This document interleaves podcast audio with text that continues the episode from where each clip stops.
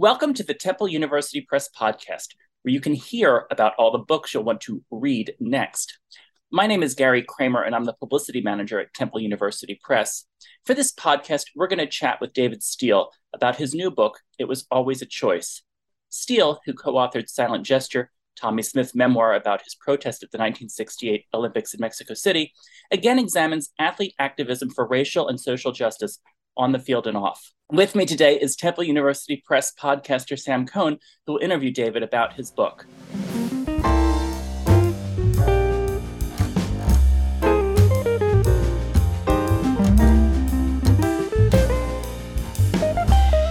When Colin Kaepernick took a knee, he renewed a long tradition of athlete activists speaking out against racism, injustice, and oppression like Colin Kaepernick, Jackie Robinson, Paul Robeson, Muhammad Ali, Bill Russell, Tommie Smith, and John Carlos, among others of all races, male and female, pro and amateur, all made the choice to take a side to command public awareness and attention rather than to shut up and play, as O.J. Simpson, Michael Jordan, and Tiger Woods did in the years between Kaepernick and his predecessors.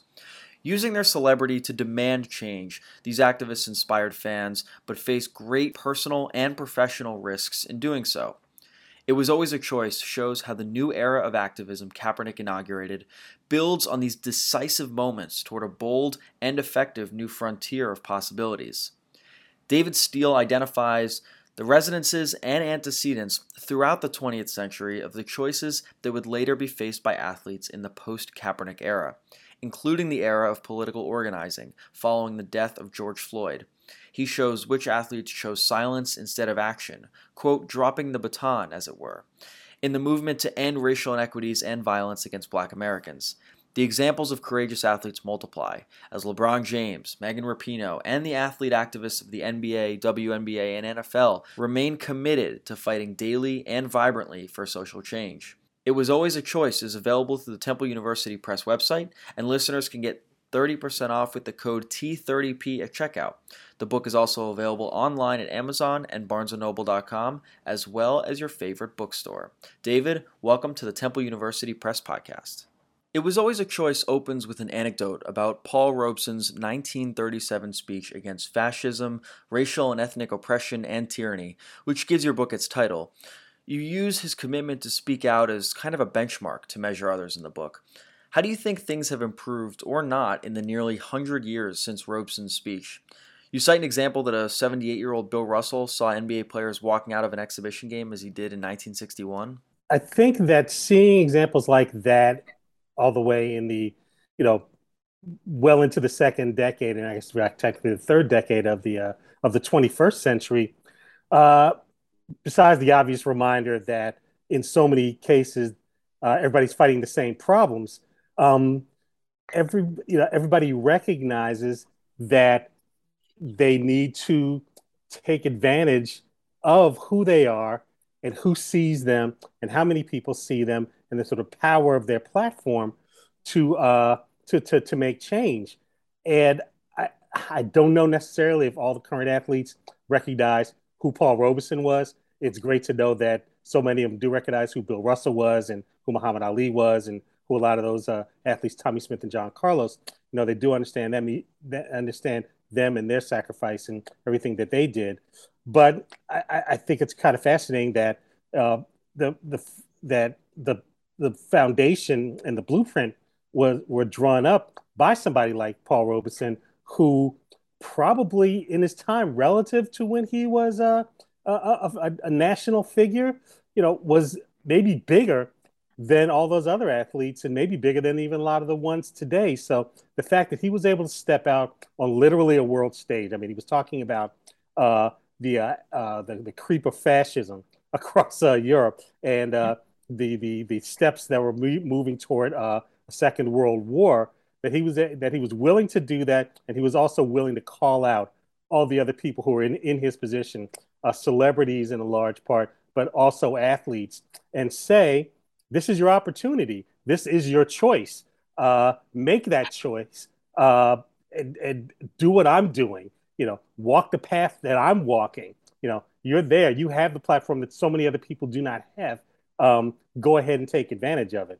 Uh, and you've seen athletes in so many other situations in all the years since then uh, sort of take that up, even if they don't know who was the one who actually uh, laid that foundation in place. It was always a choice flashes forward to 2021 and the aftermath of George Floyd's murder and Colin Kaepernick's kneeling during the national anthem as his taking a principled stand for social change. But while it raised a point that became a lightning rod, it also cost him his career. You write about him being blackballed. Other players like Craig Hodges and Mahmoud Abdul Rauf were as well for similar actions. What observations do you have about such a, about such game-changing protests?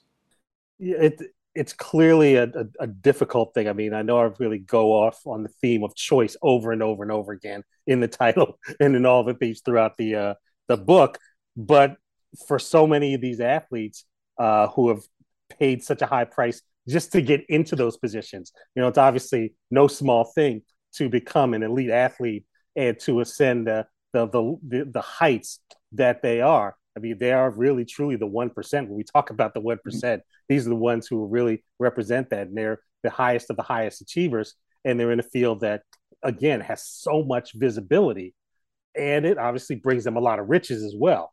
You know, uh, even on top of the attention, uh, you know they're set, they they're, they're in a position where they're set for life their kids are set for life several generations of their of, of their families are, could be set for life just based on them succeeding on, that, on, on, on at that level. And by speaking out like that they know because of what they're seeing right in front of them and because of what they know of their history that it could all be taken away and shut down completely. And so many of them end up choosing to do that anyway. So Colin Kaepernick's life will never be the same uh, after this. I mean, he was on his way to, you know, uh, his his ceiling was was almost unlimited as a football player. He'd already been to the Super Bowl and had you know broken records and done all these great things. Um, you mentioned Craig Hodges; he had won championships with the Bulls.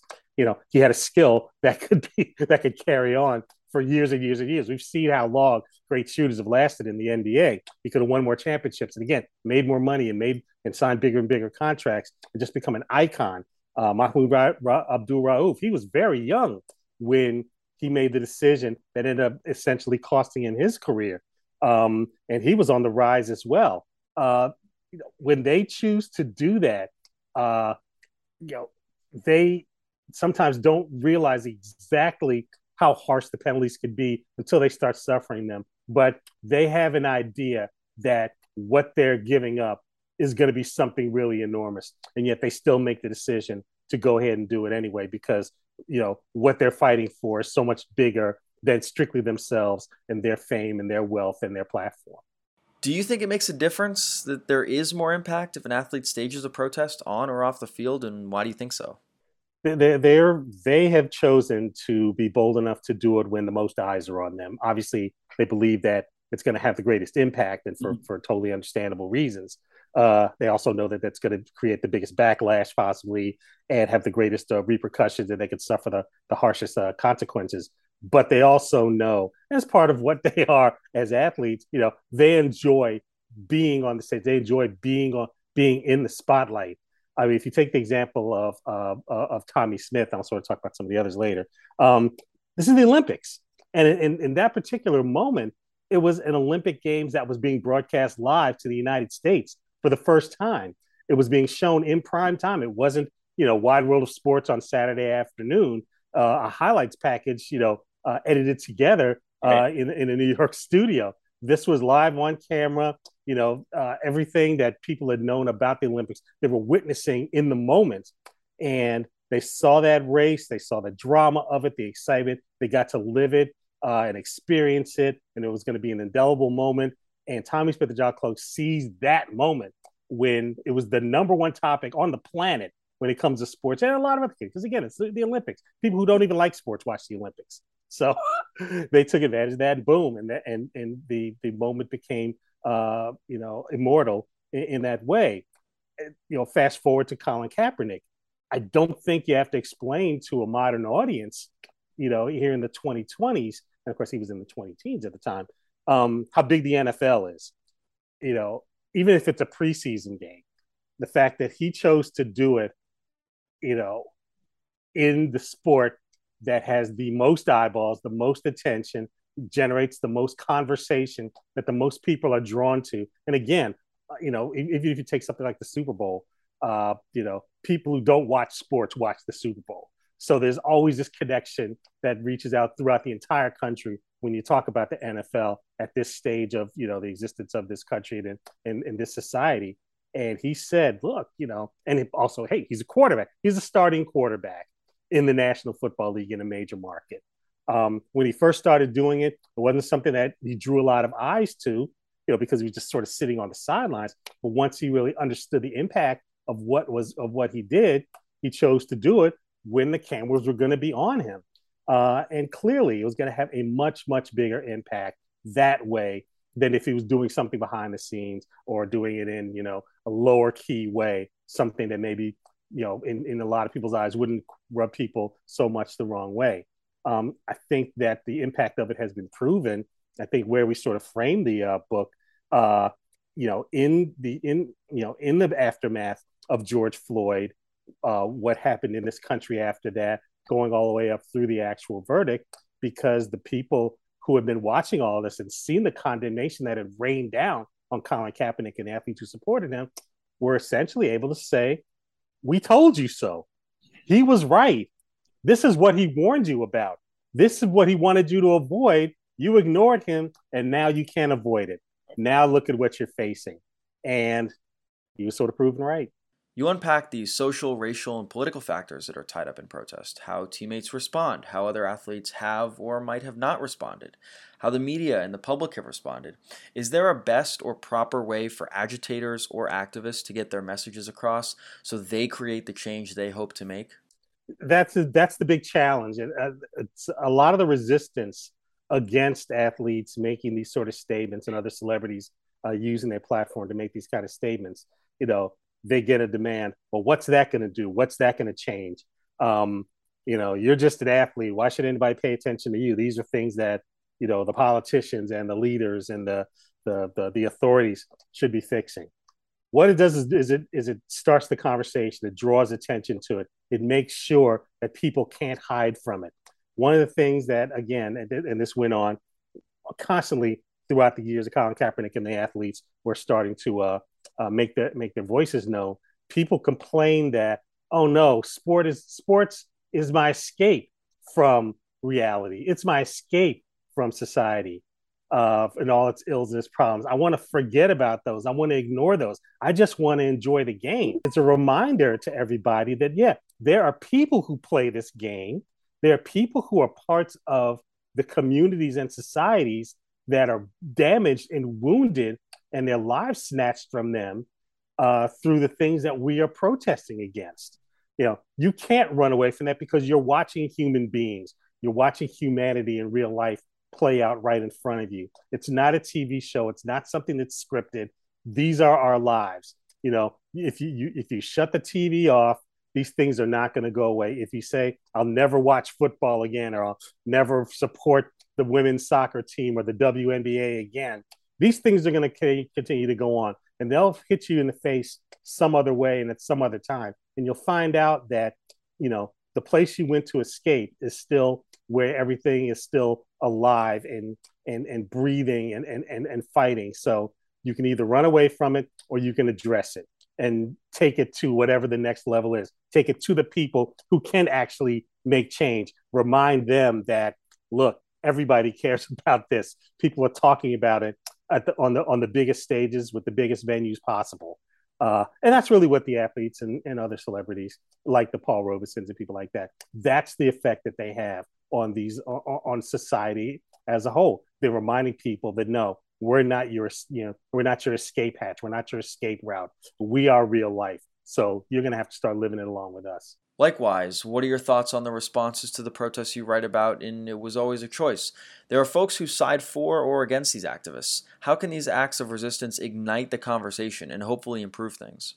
You know, that's a big, big, big challenge. I mean, if you just sort of take Colin Kaepernick since it was so recent and it's so fresh in everybody's mind, people are still in so many ways reacting to it. When he first did it and, for, and people first began to realize and understand what he was doing, there were very, very vibrant, very animated conversations going on on every conceivable platform from face to face, you know, with your friends, with your family, you know, with your loved ones, you know, whether you're in the same room with, with your work colleagues, with people you run into everywhere, you know, it was, you know, it, it was a conversation started. It evoked some sort of response or reaction. Uh, and of course, as you know, right now, there are more platforms in, in which we could use to fight these battles than, you know, than there ever have been before. And there are more being added, you know, almost every day. So, of course, it was living online, it was living in social media, it was on TV, it was on radio, it was on podcasts. Uh, besides, you know, all the things that were going on face to face, and everybody was engaged in it. Uh, it was a real education, even if it was a, a lesson that a lot of people were resistant to learning, but they found out through all these protests in a lot of ways the lives that a lot of people who have been suffering have been living. They really have been. They really were in a position where they were ignoring it. You know, the, all the videos uh, of, of police brutality, uh, you know, was suddenly visible to them because people made sure that they put them out there. That this is what we've been talking about. They, they were being reminded of the stories that people have been telling for decades, you know, long before there even was TV or radio. You know, you would tell people, you know, this is what happened in my neighborhood. This is what happened to my cousin. This is what happened when I was growing up, you know, and they would literally resolutely and and and consistently tell you they didn't believe you, you were making it up, you were being sensitive, you were you were misinterpreting it. And now one, you were seeing these things actually happen on on you know on video, on camera uh, but two, you were seeing the most prominent people, you know, in our society talk about it out loud and validate what all those what, what everybody has been saying. And you know, whether they wanted to accept it or not, whether they wanted to fight about it, whether they got defensive about it, that's where the conversation began. And once it starts, you know, it could go pretty much anywhere, including in the direction of the people who can actually make change, even if the change in a lot of ways is not really visible yet, but at least people are aware of it. They can no longer say, we didn't know, we didn't believe you, we thought it really didn't exist. I appreciated your inclusion of Rose Robinson, who was used as a political pawn in 1959, and her refusal to stand when the national anthem was played. You also spotlight the National Women's Soccer League's Megan Rapinoe, a white athlete who took a knee and sent a message in part because she was a top player whose privilege enabled her to protest. Her black teammates felt they did not have that same protection. How does gender as well as race factor into the into athlete activism? This has been a, a, a really fun and kind of exhilarating revelation in a lot of ways. Uh, one to see where the where women's place is. This is both, including both black women athletes and obviously, as you mentioned, white women athletes, like Megan Rapinoe and some of her uh, uh, uh, teammates. Um, because you know, and I tried to touch on a little bit, and, and there's probably even a much much larger story to be told uh, historically about how women have really been shut out of that whole discussion on a broad society society wide basis particularly in sports. And of course, it traces the history of women in sports in this country, where they've been so marginalized in so many ways that only a few, a handful of have, have been shut out. Uh, in the case of Rose Robinson, she had really been kind of lost to history, and I, I, I certainly, I'm, I'm not the one to take credit for giving her more visibility because I found out about her through other sources, uh, like Amira Rose Davis, uh, the professor at Penn State, who really brought her back to life um, by writing about her and doing podcasts about her and and doing radio shows about her, um, but sort of showing that this is what she was doing at a time that was even more volatile for black for black athletes, for women athletes than even there are today. She was doing this in the late 1950s, mm-hmm. doing it the sort of as the, on the on the dawn of the civil rights movement, even when a lot of black athletes weren't making these black male athletes weren't making these kind of steps. She refused to stand for the national anthem with the rest of her U.S. Uh, teammates at the Pan American Games in Chicago on American soil. I mean, this was so bold for her time.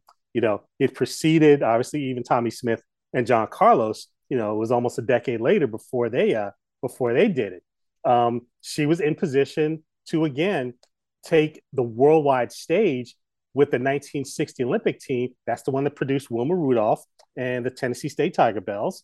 It introduced Cassius Clay, later became Muhammad Ali, to the world. Um, it was another one of those sort of uh, uh, milestone, groundbreaking Olympic Games, and she was on her way to doing it strictly on her athletic prowess. And she said, I'm going to take advantage of this, even if I risk that spot on the Olympic team. And it did risk it, it did end up costing her a spot on the Olympic team, and it really kind of cost her her athletic career and her athletic stardom. And she really did kind of become a martyr for the movement because she that she chose that path to continue to resist over and over and over again so she really kind of became a pariah in the sport and she really and in a way uh, an, an, enemy to the us government you know which had tried to use her as an asset uh, going forward and she said i refuse to do that and you devote an entire chapter to the WNBA and the efforts of Maya Moore, Natasha Cloud, and Renee Montgomery to foment change. And they did. Can you talk about their actions, which were arguably the most successful ones detailed in the book? You know, it's really interesting. They were the most successful ones, and they were also the boldest ones.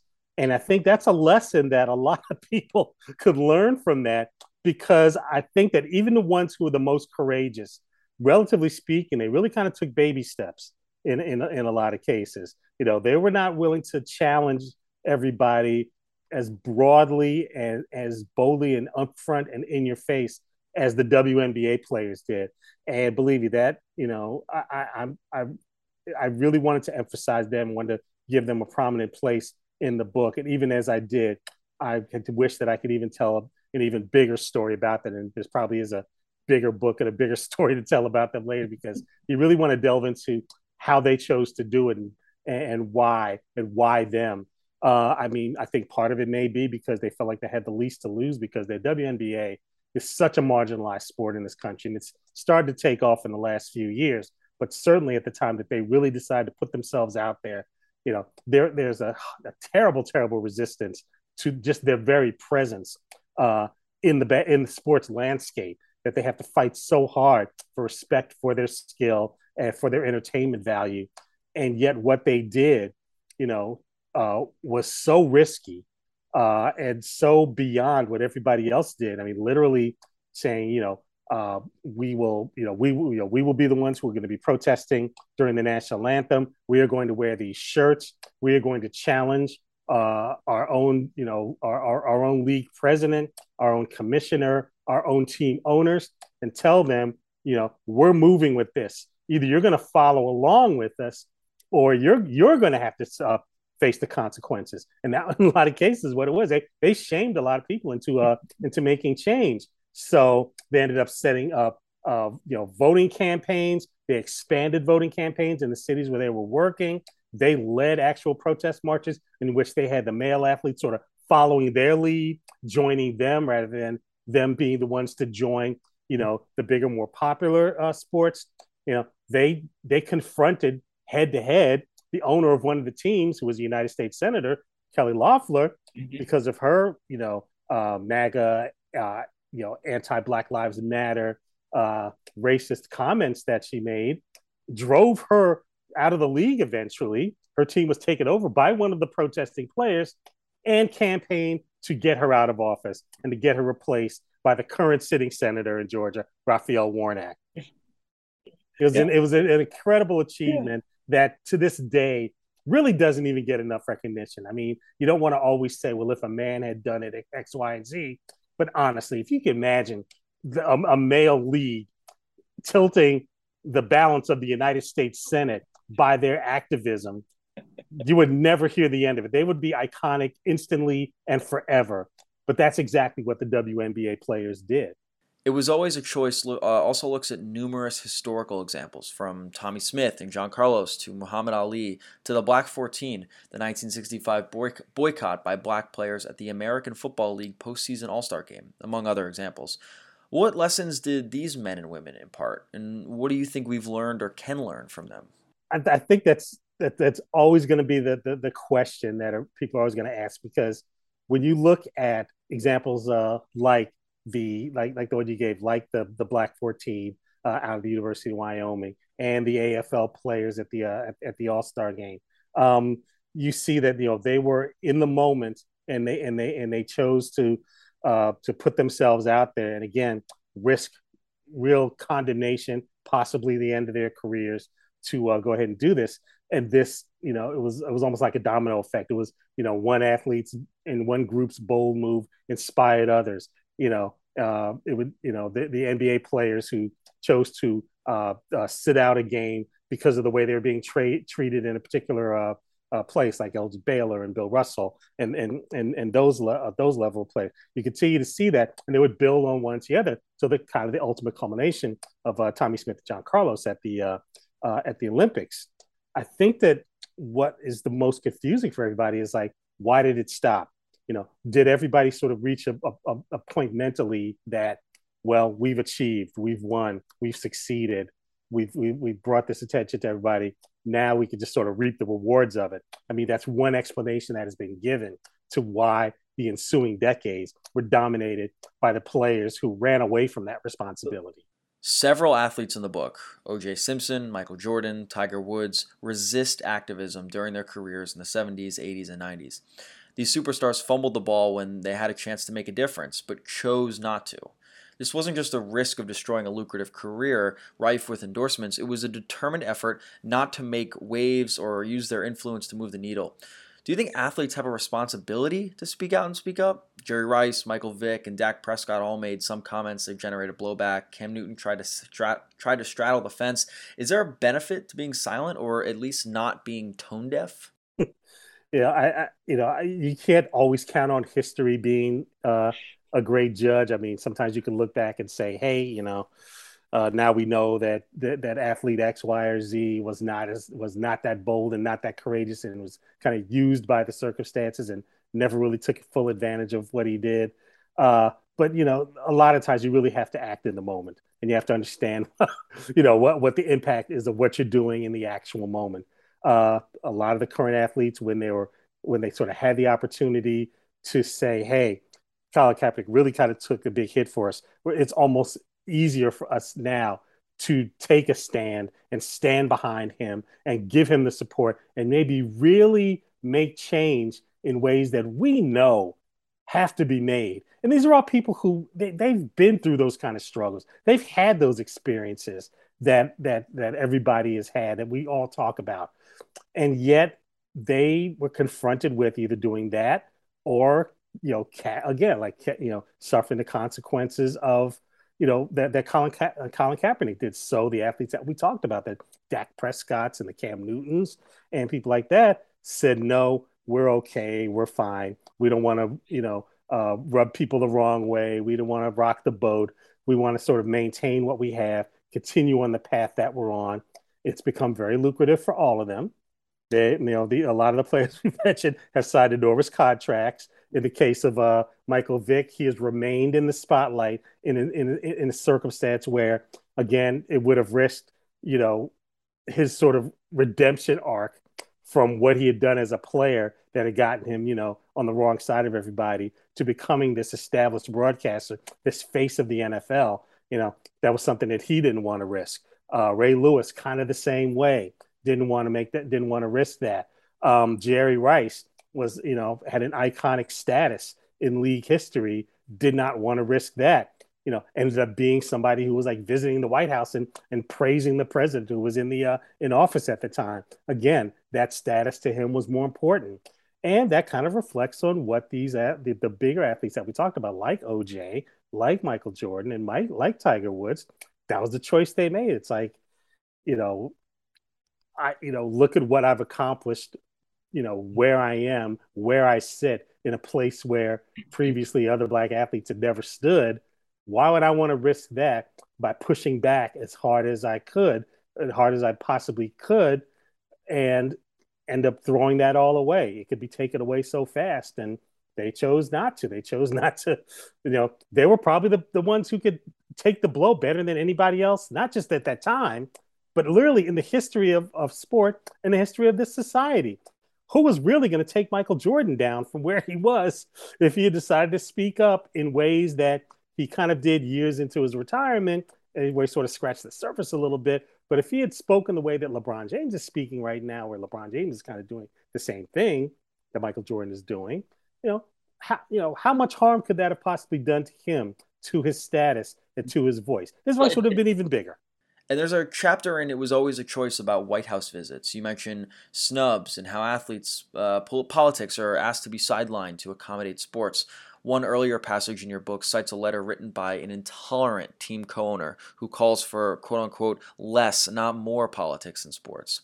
But it seems as your book encourages that there is a groundswell of support for racial and social justice, and that's likely going to stop. Your thoughts? Uh, you know, take politics out of sports is a is is a theme that's been pounded for a long, long time, um, and it, it, even in the very face of the constant blending of politics and sports for for as long as we can all remember, for all the stories that we've been told for for decade after decade. I mean, one of the you know sort of foundational uh, sports uh, racial harmony, uh, everyone coming together and and joining as one under one flag stories that we've all heard have been Jesse Owens.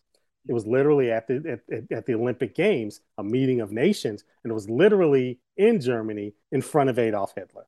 So, you know, Joe Louis, the same thing, the fight against Max Schmeling, you know, just weighed down with with political, you know, in imagery.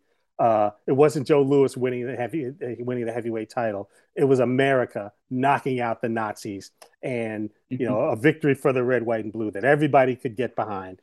You know, and and a black man overcoming his circumstances, which of course the rest of America are the ones who caused that circumstance. But that was an issue that a lot of people didn't really want to address.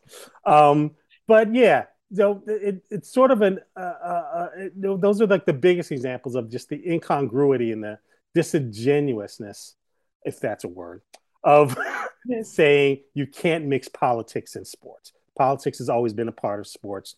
And as long as there are, again, human beings uh, participating in sports and, uh, and, and doing it with the letters USA or another country on, on your chest, uh, like with Megan Rapinoe and the national women's soccer team at the World Cup, uh, and Tommie Smith and John Carlos at the Olympics.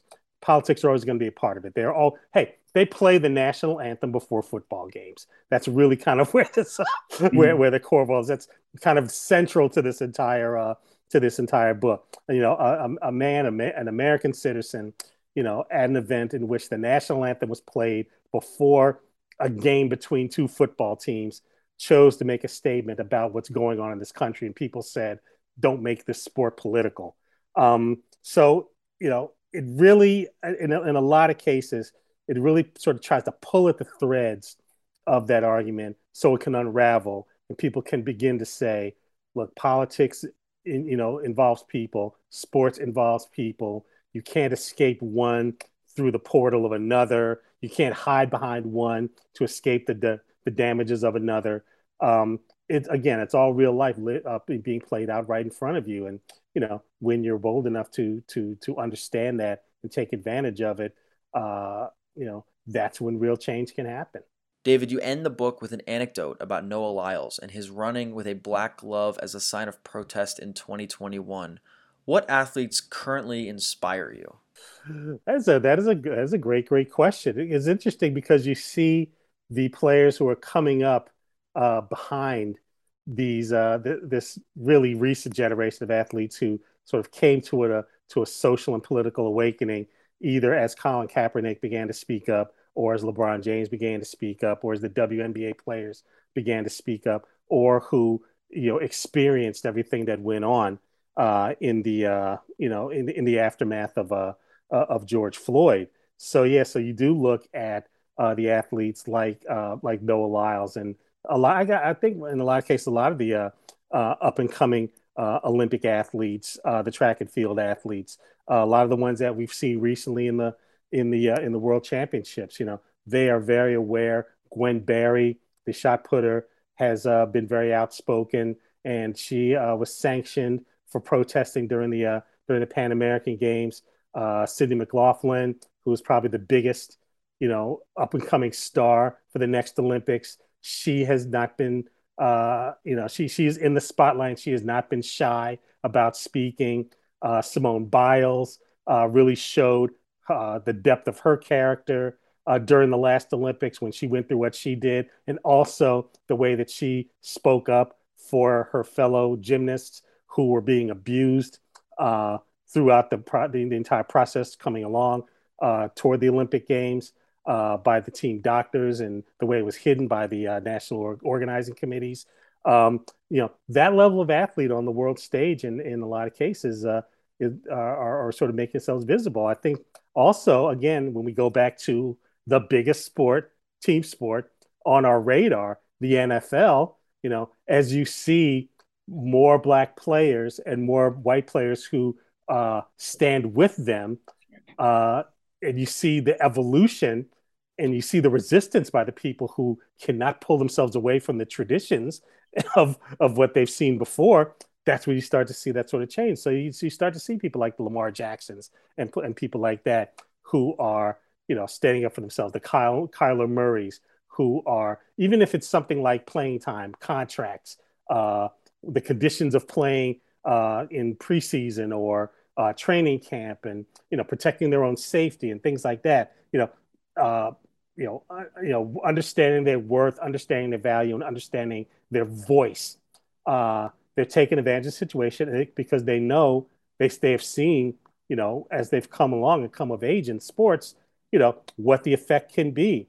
And they know that you know their voices are going to be heard and they know that you know there are going to be some consequences but they believe that they can withstand them. So I think those that's the direction we're uh, we're looking at. Thank you very much, David. Uh, congratulations again on the book. It was always a choice is available through Temple University Press's website, and listeners can get 30% off with the code T30P at checkout. The book is also available online at Amazon and BarnesandNoble.com, as well as your at your favorite bookstore.